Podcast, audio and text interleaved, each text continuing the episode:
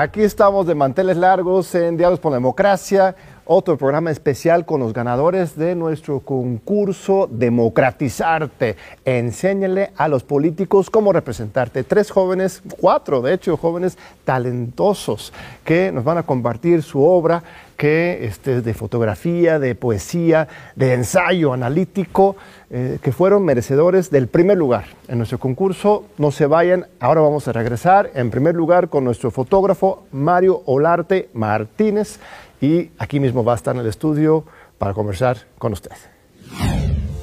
Soy Mario Olarte, fotógrafo documentalista de la Ciudad de México. Tengo 30 años.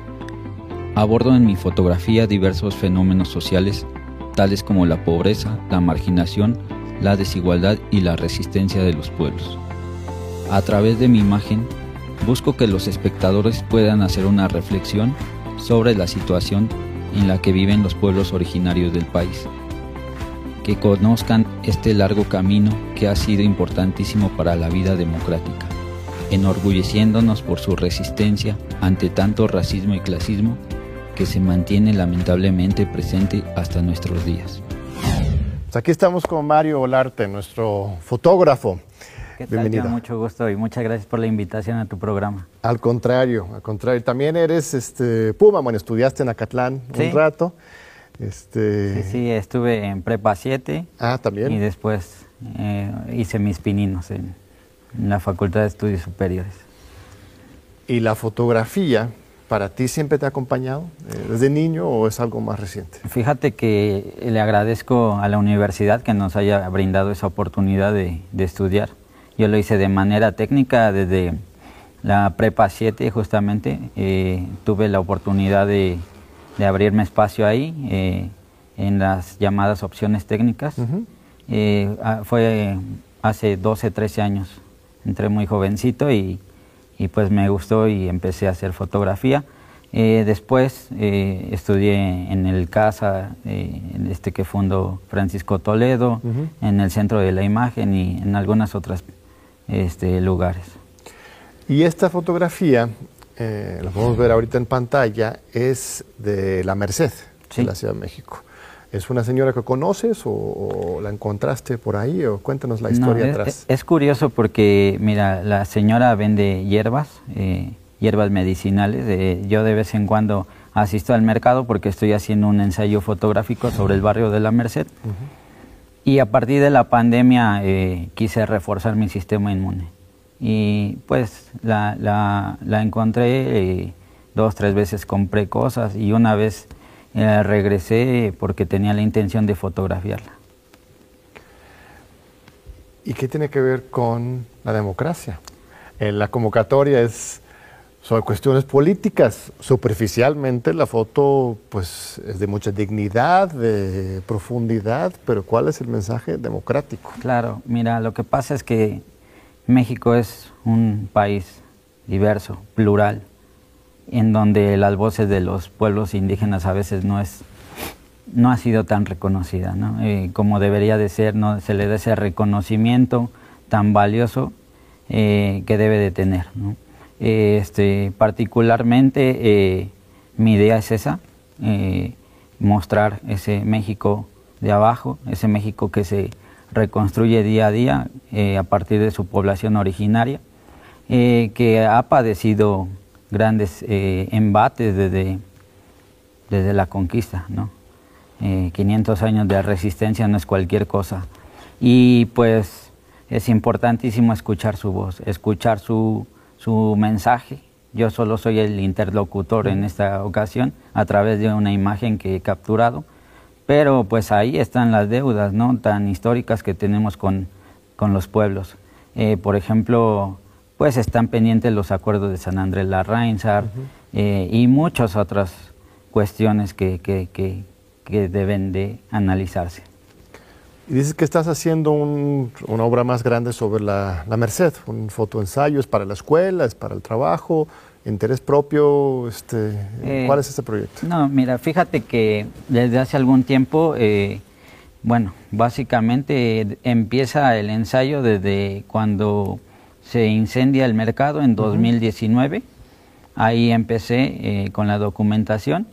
eh, con la idea de, demostrar ese, esa resistencia en ese barrio tan marginado lamentablemente, tan olvidado algunas ocasiones por las autoridades, pero que muestra mucha resistencia, mucha dignidad y que pues eh, a veces eh, lo importante en este, en este contexto social a veces, eh, tienen las celebridades. A mí me gusta indagar en, en el día a día de la gente que, que, que, saca adelante este, este gran país. Es un proyecto propio entonces, por, por puro gusto, pues, sí, por este, puro gusto. Creación. Y cada mes a veces hago una entrega para el suplemento Jarasca en el periódico La Jornada y primero fue una entrega y después se fue haciendo un ensayo. ¿Y la Merced qué simboliza este, para ti? Ah, es algo muy bonito porque es el barrio donde yo crecí.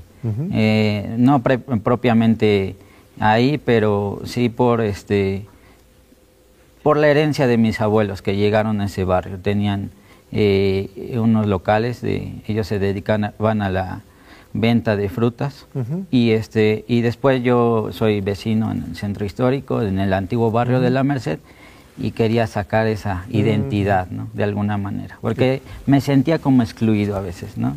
Porque como que no me terminaba de identificar. Ahora ya siento esa identidad. ¿Excluido de la Merced o excluido de la sociedad por ser de la Merced? No, bueno, eh, es un poco complicado, ¿no? Eh, vienen este tipo de cuestiones complejas en cuanto al clasismo, el racismo que se da.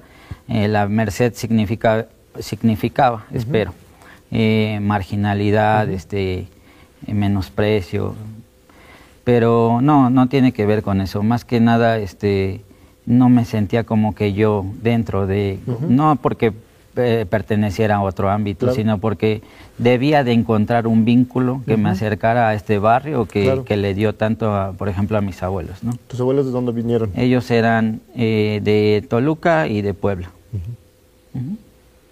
Muy bien. Eh, este, la Ciudad de México en general es un espacio, pues, sui generis, ¿no? Único en el mundo.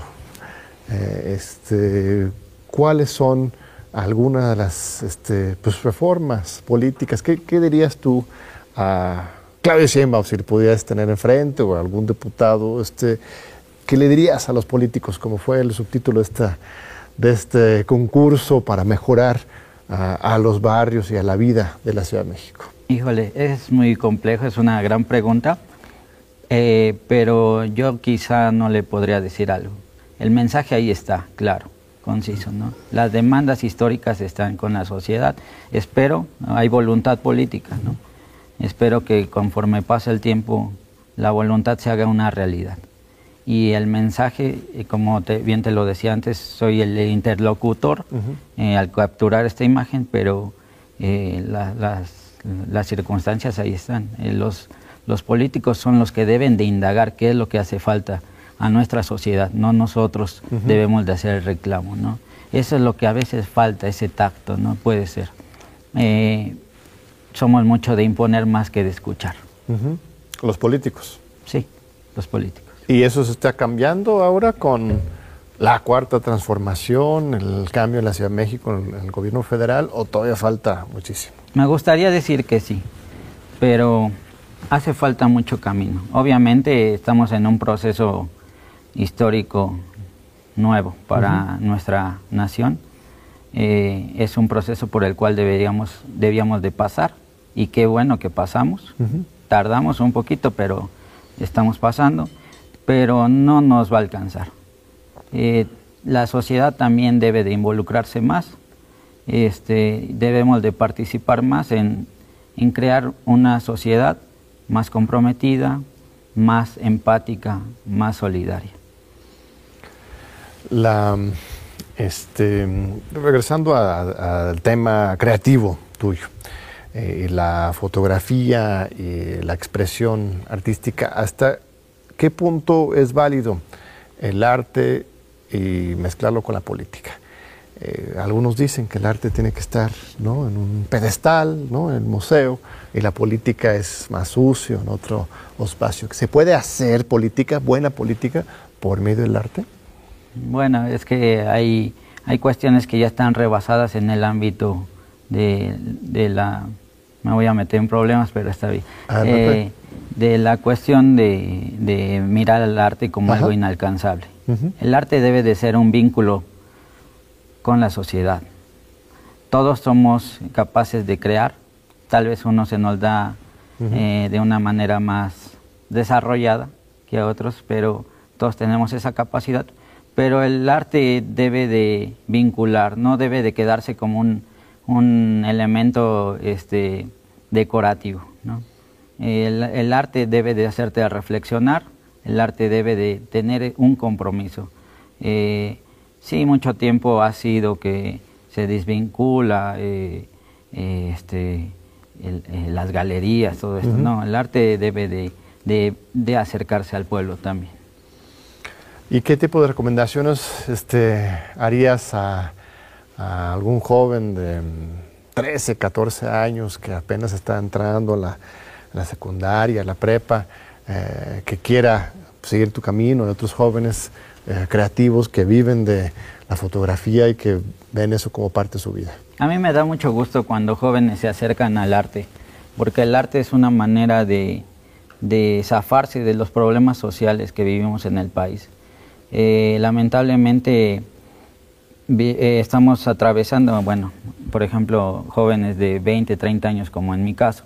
Nos tocó vivir tiempos muy adversos, con una guerra absurda, con tiempos de donde el neoliberalismo imperaba, pero me da mucho gusto cuando los jóvenes se acercan porque es un joven que le arrebatas a la delincuencia, al narcotráfico, hasta estas cuestiones de, de, pensar en el neoliberalismo, ¿no? Ya vendrá el debate, ¿no? De, de, este, de qué, qué, qué tipo de, de, arte seguir, pero, pero me da mucho gusto cuando los jóvenes se acercan y ojalá que hubiera más espacios para ellos, porque a veces los espacios son, son muy cerrados. Eh, abrir ese camino dentro del ambiente artístico es difícil y por eso es que en, en ocasiones como en este el programa del PUETS que abre este tipo de espacios a los jóvenes me da mucho gusto que la universidad haga estos esfuerzos para alcanzar más población que se involucre. Sí, es el objetivo que, que tenemos, hemos tenido con estos concursos y los que vengan y los otros proyectos nuestros es, es generar un espacio para una creatividad crítica, libre, horizontal, democrática, porque sí, ¿no? Pues hay tanta eh, separación de las disciplinas del arte, de la política, que que luego uno piensa como joven que solamente profesionalizándote por una u otra vía vas a poder este, salir adelante, cuando aquí lo que se busca es la interdisciplina, ¿no?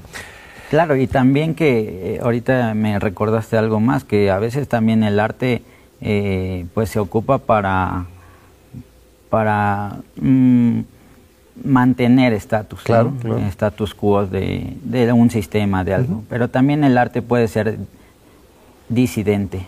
El arte puede ser mostrar esa rebeldía, ese descontento social con algo que, que no, no corresponde socialmente hablando.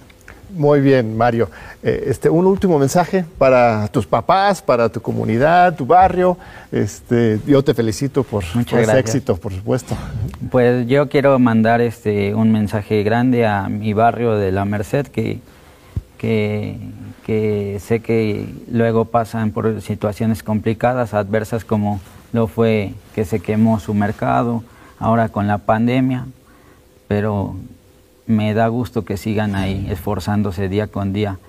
Eh, agradezco a mis padres, a la universidad por supuesto por la educación que me dio, eh, a mi compañera, a mis compañeros de, de hojarasca, que también ellos me abrieron las puertas y me motivaron para seguir adelante, a Germán, a Gloria, a Ramón y también a pues a, mis profesores que también he tenido en el camino, ¿no? Por ejemplo, una maestra de ética que, que me formó muy bien, muy, muy bonito. ella se llama Guadalupe Castillo y a ella también le debo muchas cosas.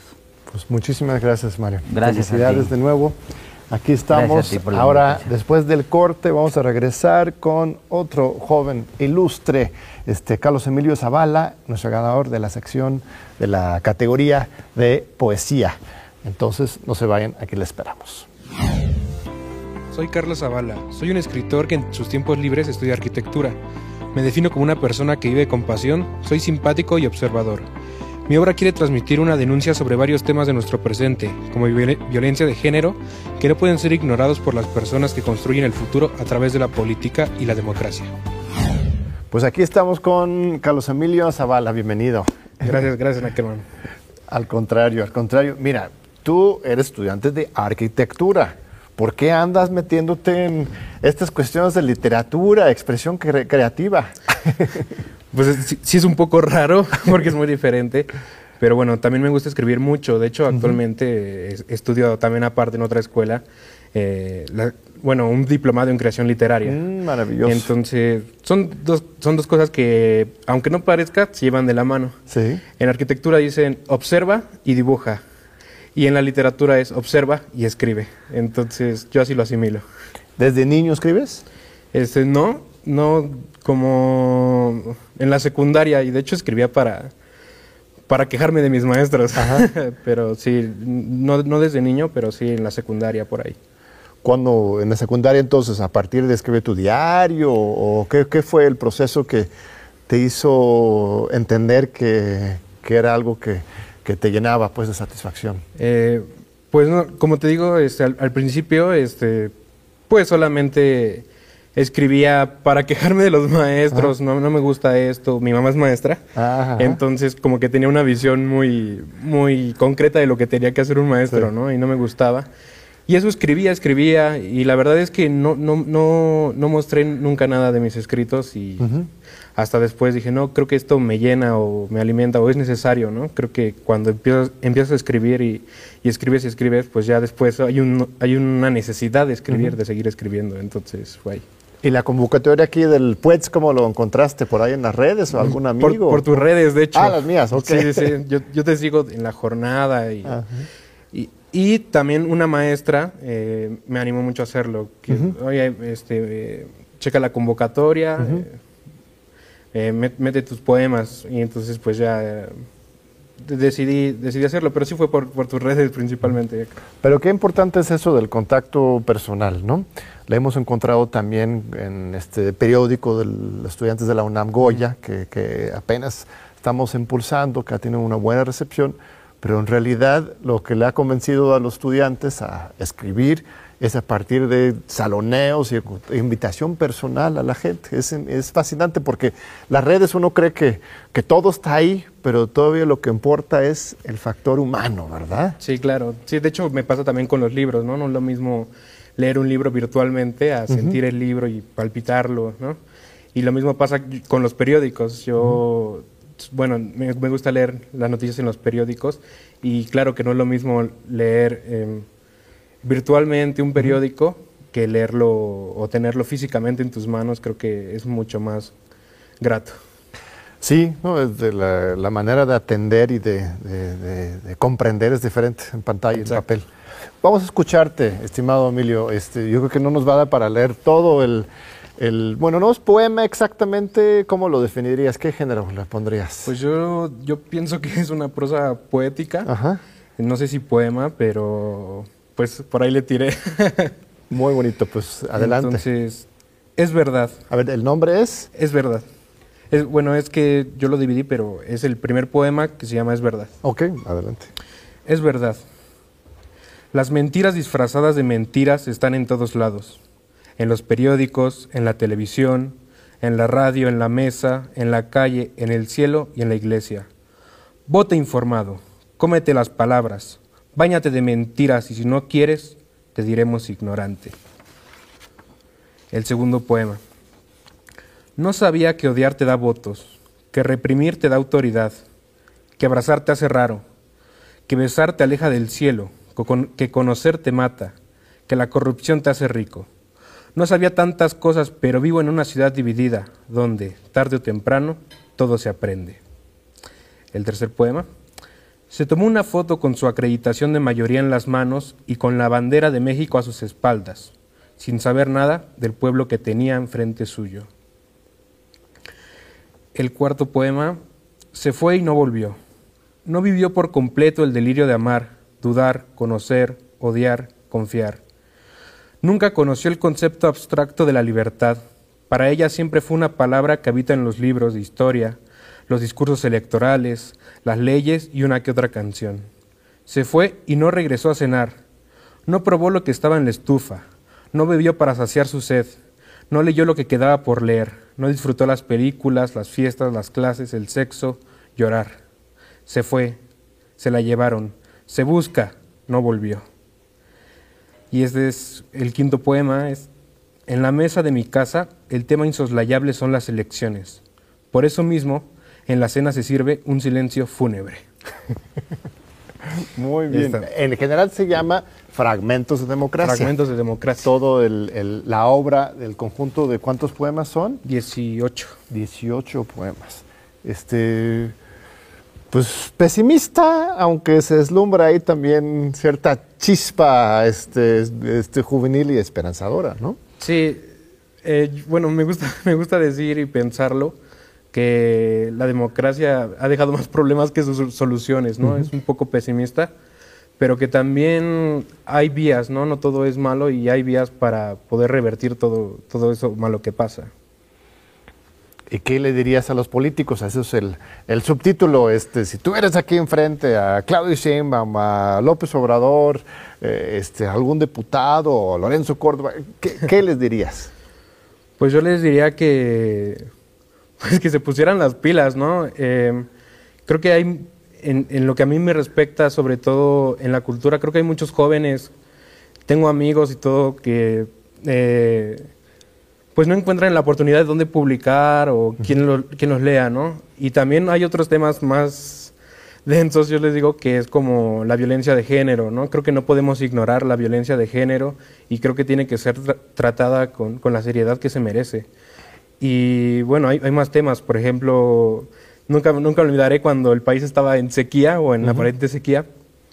Pero bueno, tú podías ir a, a, la tienda y comprar tu agua Bonafont, ¿no? Entonces, uno de los poemas, incluso digo, ¿no? Dicen que no hay agua, pero el espectacular de aquí, de, de la avenida, la, la, publicidad dice que sí hay.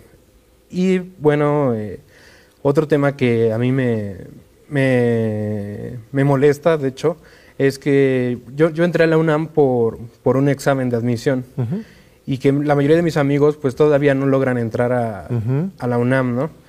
Y me molesta porque, bueno, habría, tendrían que tener la oportunidad de demostrar lo que son y, y, y, estudiar. Entonces, ¿De qué prepa venías? ¿De, fuera de la UNAM entonces? Sí, del CETIS número 2. Ah, del CETIS muy número bien.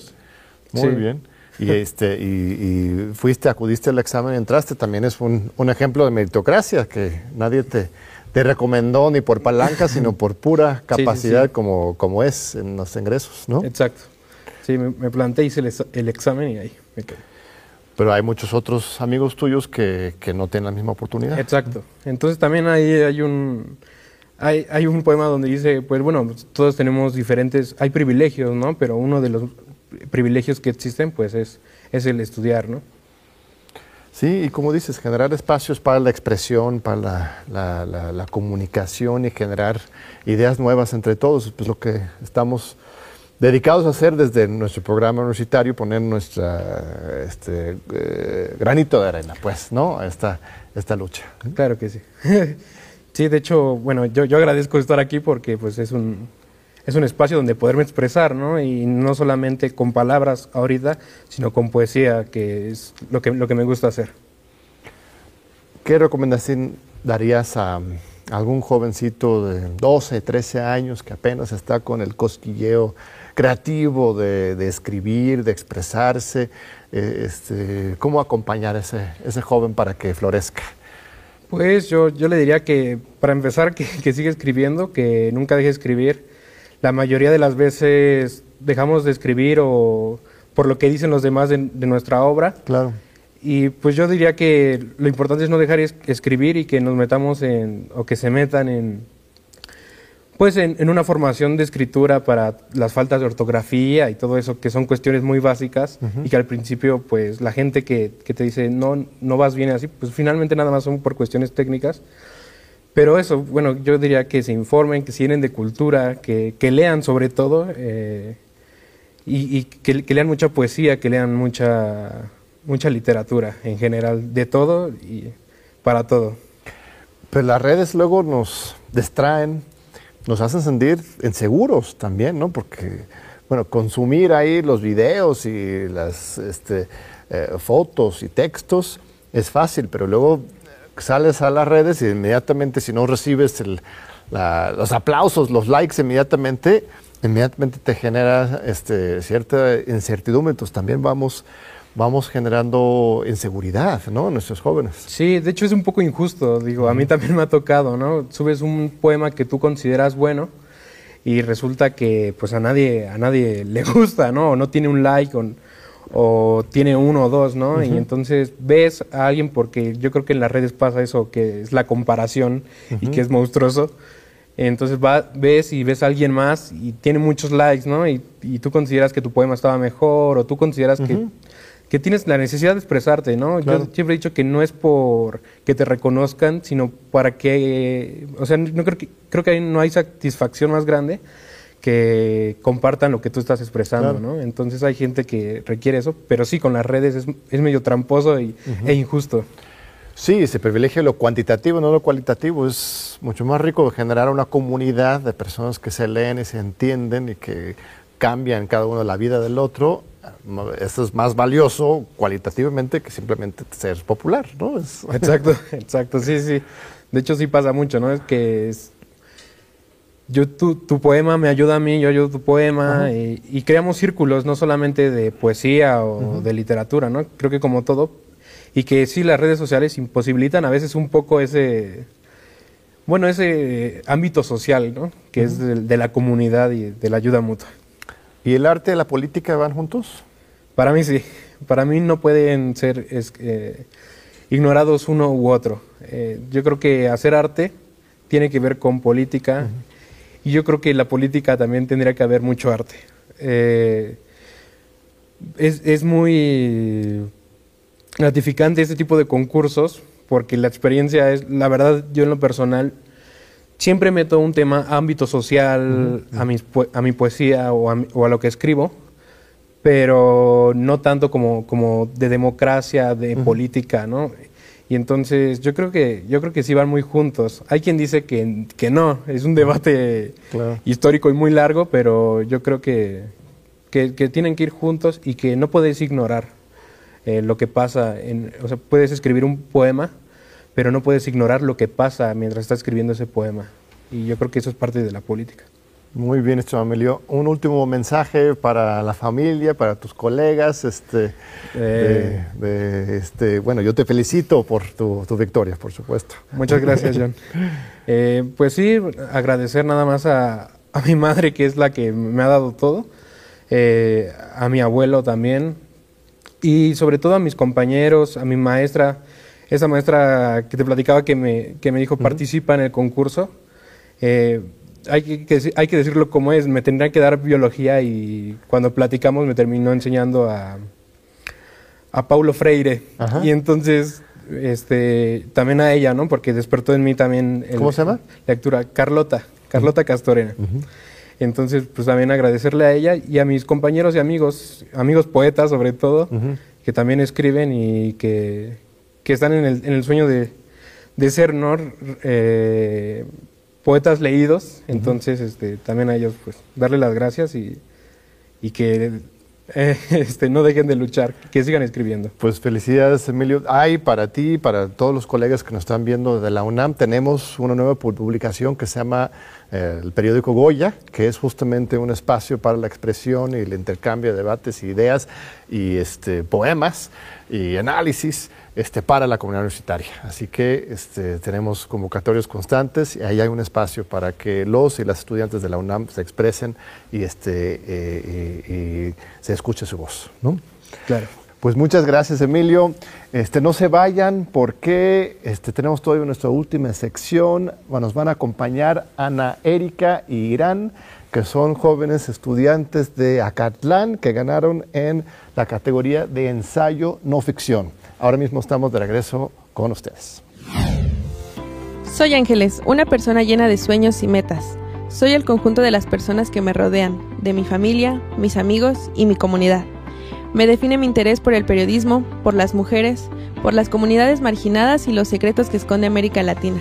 Dentro de mis metas está ser corresponsal de guerra en Medio Oriente, escribir sobre la lucha de las mujeres y viajar conociendo la interesante vida de cada una de las personas. Irán es un apasionado periodista originario del estado de Veracruz. Llegué a los 7 años a la Ciudad de México a estudiar la licenciatura de mis sueños con una perspectiva en temas de derechos humanos, pero también basado en la agenda pública nacional e internacional. Su sueño es trabajar para medios de comunicación internacionales capaces de difundir la estructura nacional desde un ángulo que el actual periodismo carece. Aquí estamos con Ana Erika López Ángeles y Irán Yetzel García Malpica. Bienvenidos, Muchas colegas. Gracias. Este, ilustres universitarios este, que nos mandaron un ensayo analítico de no ficción que encantó al, al jurado. Les agradecemos mucho habernos mandado este texto. Cuéntanos, este, Ana, primero, de, de qué se trata el texto? ¿Cuál es el, el objetivo, el mensaje que quieres mandar con ello? Pues el texto en sí habla sobre la falta de democracia. Eh, justamente la convocatoria era enseñarles a los políticos cómo gobernarse, ¿no? cómo gobernarte. Entonces nosotros, eh, justo era temporada de elecciones, estábamos viviendo todo eso y dijimos es un punto perfectísimo para hablar y justo queríamos resaltar lo que es el autogobierno, sobre todo en Michoacán o en las comunidades indígenas. Entonces nuestro mensaje es mostrar que sí existe la democracia, ¿no? Eh, en estos pueblos, sobre todo, donde se ejerce una autonomía, eh, donde son autosuficientes y donde realmente ven por el bien eh, del pueblo. Em, entre ellos mismos se generan el dinero, eh, se lo reparten, se cuidan. Entonces el mensaje es ese, o sea, ver, demostrar que sí existe la democracia y que no es como la han estado manejando en, desde hace ya mucho tiempo atrás. Claro, Irán, ¿las elecciones este, sirven?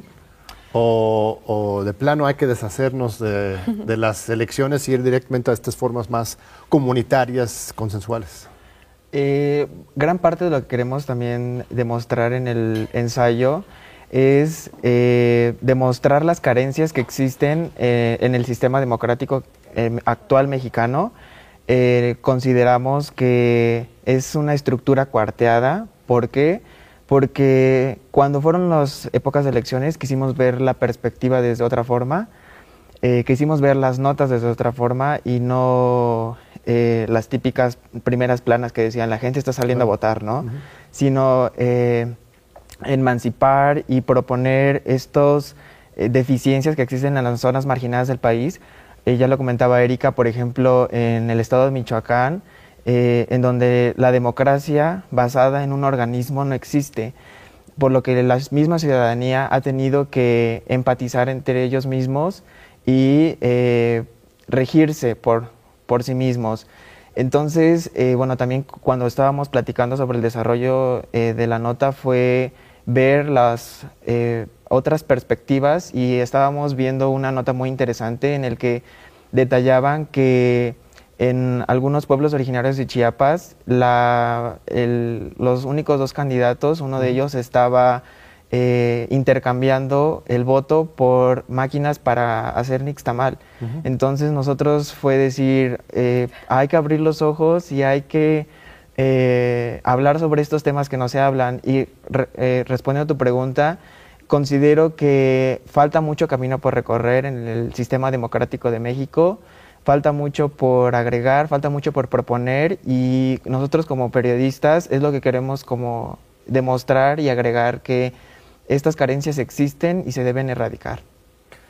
Erika, mencionas las tradiciones comunitarias. ¿Esto las podemos nacionalizar? O sea, ¿podemos tener un mecanismo de democracia participativa plena a nivel nacional? ¿O esto es algo que solamente funcione en los pueblos, en los pequeños, a pequeña escala? No, yo creo que, bueno, ya lo mencioné, ¿no? Es un camino bastante largo y si a estos pueblos que son más pequeños, mucho más pequeños en comparación el nivel nacional, les ha costado mucho trabajo, yo creo que decir de un día a otro, ah, pues va a ser un autogobierno, no, no, no, no, porque para eso debe haber, em, todos deben estar de acuerdo y va a ser muy complicado, pero yo creo que sí se puede instaurar, o sea, finalmente esta alternativa de los pueblos es porque han sido marginados, relegados Y yo creo que sí funciona, pero obviamente con mucho trabajo. Si ahorita no funciona el sistema democrático y cuánto tiempo lleva, yo creo que meter ahorita otro que sería el autogobierno sería todavía más complicado. Pues es un proceso, es un proceso, por supuesto, que implica una nueva cultura política, nueva educación política. Tú eres alumna de Acatlán. Acatlán, ¿no? sí. Eh, y tú saliste de Aragón. Aragón. Tenemos, de hecho, de los ganadores, de los siete eh, que sacaron primer lugar, tres son de Acatlán. ¿Qué, eh, ¿Por qué será? ¿Qué, qué, les meten la bebida ahí para que tengan tanta genialidad?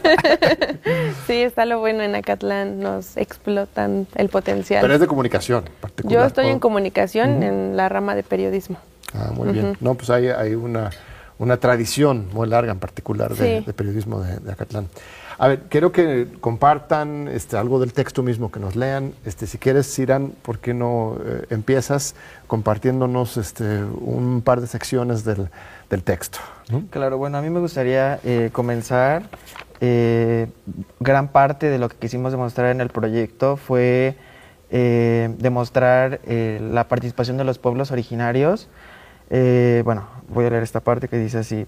Esa es la realidad que se vive en México principalmente las zonas rurales que habitan las comunidades indígenas, los olvidados, los fantasmas mexicanos. Los partidos políticos aprovechan esta situación de desigualdad, injusticia y división, división de clases para hacerse presentes y ganar algunos votos con la promesa del cambio, de que este sexenio sí habrá escuelas. Pero el problema se repite, claro está para su beneficio.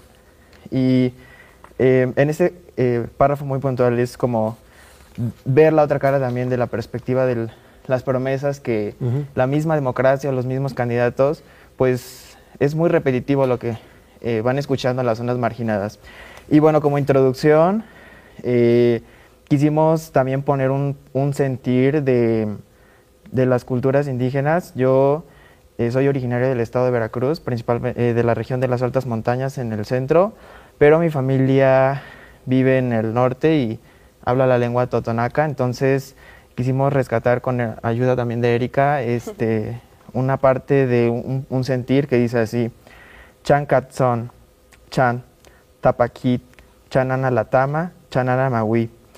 Es un pequeño eh, introducción que es básicamente el sentir también de las zonas marginadas, porque en los procesos democráticos creo que son de las últimas personas que llegan a ser tomadas en cuenta. El robo de votos de casillas o las mismas casillas que no llegan hasta las mismas comunidades o incluso eh, pudimos ver eh, cómo también la misma sociedad se quiere sumar a, esta democracia porque vimos una imagen de un burro que estaba cargando unas este, boletas electorales para llegar a las zonas marginadas, ¿no? Y es la que, eh, las ganas de querer formar parte del proceso democrático, que es otra parte eh, sustancial de lo que quisimos demostrar en nuestro proyecto. Muy bonito. Este, Erika, también tienes un, un fragmento que nos vas a compartir. Sí, dice, por otra parte debemos cuestionarnos el por qué sigue existiendo una cantidad tan grande de personas analfabetas. ¿Dónde está el problema? ¿Por qué después de tantos recursos y programas gubernamentales para resolverlo, el problema subsiste? Los millones de analfabetos son la muestra más clara de las limitaciones políticas y estrategias adoptadas para, para terminar con esta lacerante condición. Sí. Ah, cuéntame, justamente eh, quisimos desarrollar la parte, como ya lo mencioné Irán, de las zonas marginadas, que evidentemente las eh, el es que no sé si decir gobierno, pero las campañas, los candidatos se aprovechan de esta situación de falta de educación en estas zonas, ¿no? Entonces, de hecho hay una parte en el ensayo que ponemos como la película de La Ley de Herodes, ¿no? Es como de, te invito a participar, pero te invito, ¿no? Entonces, em, prácticamente eso, ¿no? El miedo, no hay educación, no hay realmente un interés. Obviamente, yo creo que el interés más bien está en mantenerlos analfabetas para que puedan seguir votando por ellos, ¿no? Entonces es una cadena completamente y eso es lo que quisimos demostrar en esta parte. Ahora, supuestamente estamos en un proceso de transformación, de cambio político.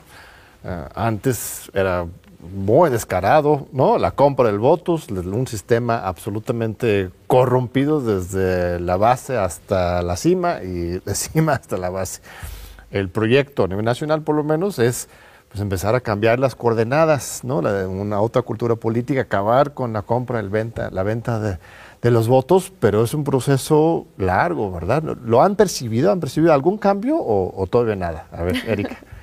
ah, pues ahorita dices que es discreto, ¿no? Que ya no es tan, que no se vio esa compra de votos, pero la verdad es que yo sí la vi. ¿No? Finalmente, por ejemplo, eh, salieron las notas. Bueno, notas que no fueron de medios muy sonados. Eh, por ejemplo, los migrantes que están aquí, pues obviamente se les dio la credencial de elector para que pudieran votar y eran afiliados Morena. Entonces, para mí sigue siendo lo mismo. Sea Morena, sea PAN, sea PRI, la verdad, para mí no hay ningún cambio. La gente dice que es lento, que no se pueden arreglar tantos años de corrupción, pero para mí es lo mismo.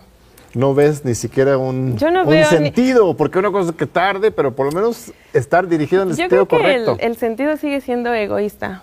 Hablo de la educación aquí, bueno, hablamos de la educación aquí, de todo, ah, de que se aprovechan. Por ejemplo, a lo mejor no va tan relacionado, pero educación se siguen quitando becas, ¿no? Eh, y obviamente la educación sigue sin llegar a estos pueblos marginados. Entonces, para mí no hay un cambio, no hay un sentido. Yo creo que es la misma promesa, solo que ahorita se vio desde otro lado de izquierda, por así decirlo, pero para mí sigue siendo lo mismo, para mí.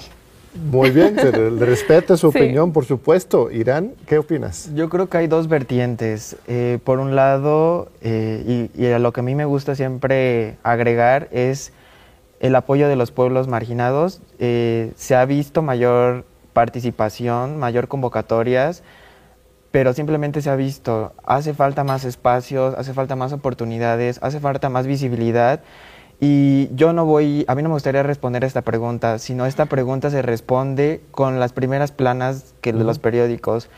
Cuando fue un día después de elecciones, eh, nos pudimos dar cuenta que hubo candidatos asesinados, hubo eh, compra de votos descaradamente, hubo eh, una escasa participación del sistema democrático en las comunidades marginadas. Entonces, falta, ah, es una brecha muy enorme. México está construido por una diversidad muy completa que em, hace falta mayor participación, eh, que no solo se centre en las principales ciudades. Eh, hemos visto mayor participación por parte del presidente a eh, darle mayor énfasis a pues, distintas comunidades indígenas. Sin embargo, eh, como lo repito, es, un, es una brecha muy importante y es, un, es un factor que, que, se le deben sumar y se le deben agregar más, más oportunidades. Sí, muy bien, ¿no? esa exigencia es, es muy legítima, muy importante. Eh, hablando de este, sus propias carreras este, como escritores, como periodistas, eh, este, cuéntame, Erika, ¿cuándo te nació en ti esa inquietud, esta necesidad de, escribir y de comunicar? Pues yo creo que es parte del ser humano comunicarse, ¿no? Empezando por eso, no podemos relacionarnos si no hay eso.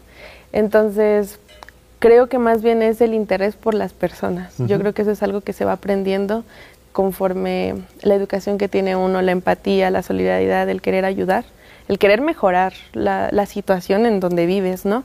Entonces, una formación ya académica surgió cuando entré a la UNAM. Digo, antes de eso obviamente decidí que quería estudiar comunicación, pero ya como este sentido de, de, estar para las personas fue cuando entré a la UNAM cuando, sobre todo en la carrera, ya en periodismo fue inundarme de toda esta información, de querer entrar a programas, de querer leer más. Entonces la UNAM me ha cambiado totalmente. Qué lindo, no es una, una gran explosión. No, no cualquier país tiene una, una UNAM.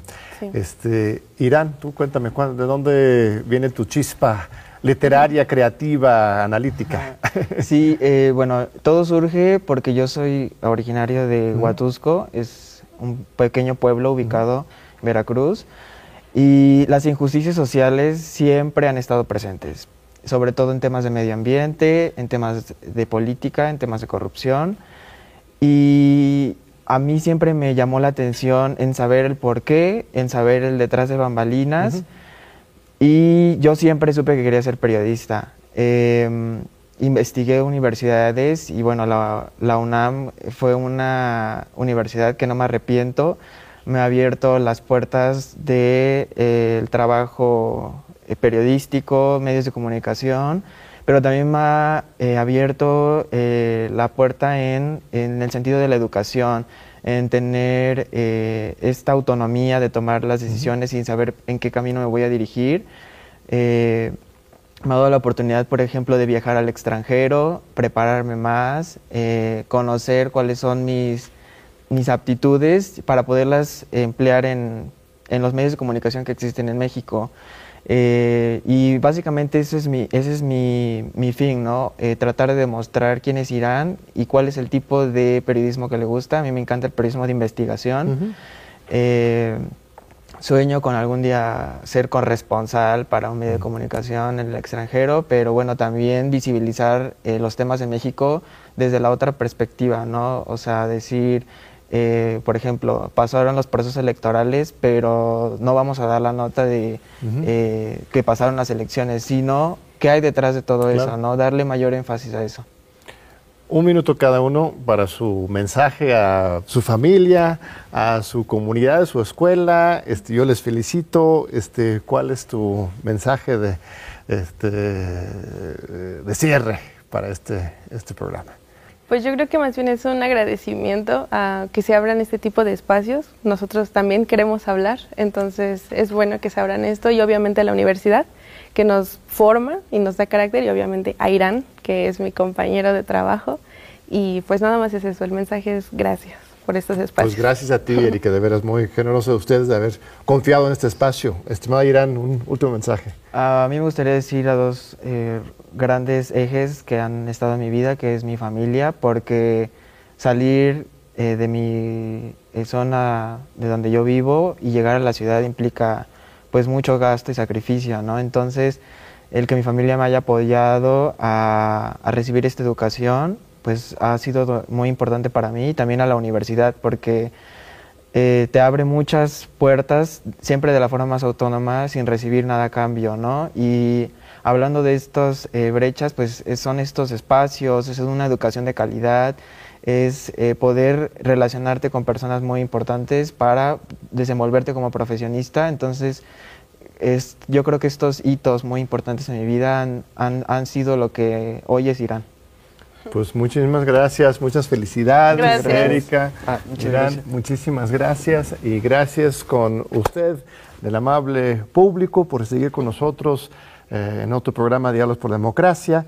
Te esperamos de nuevo en ocho días y nos vamos con una gran esperanza con estos jóvenes tan ilustres este, que nos dan empuje, energía para seguir adelante. Te esperamos de nuevo en ocho días.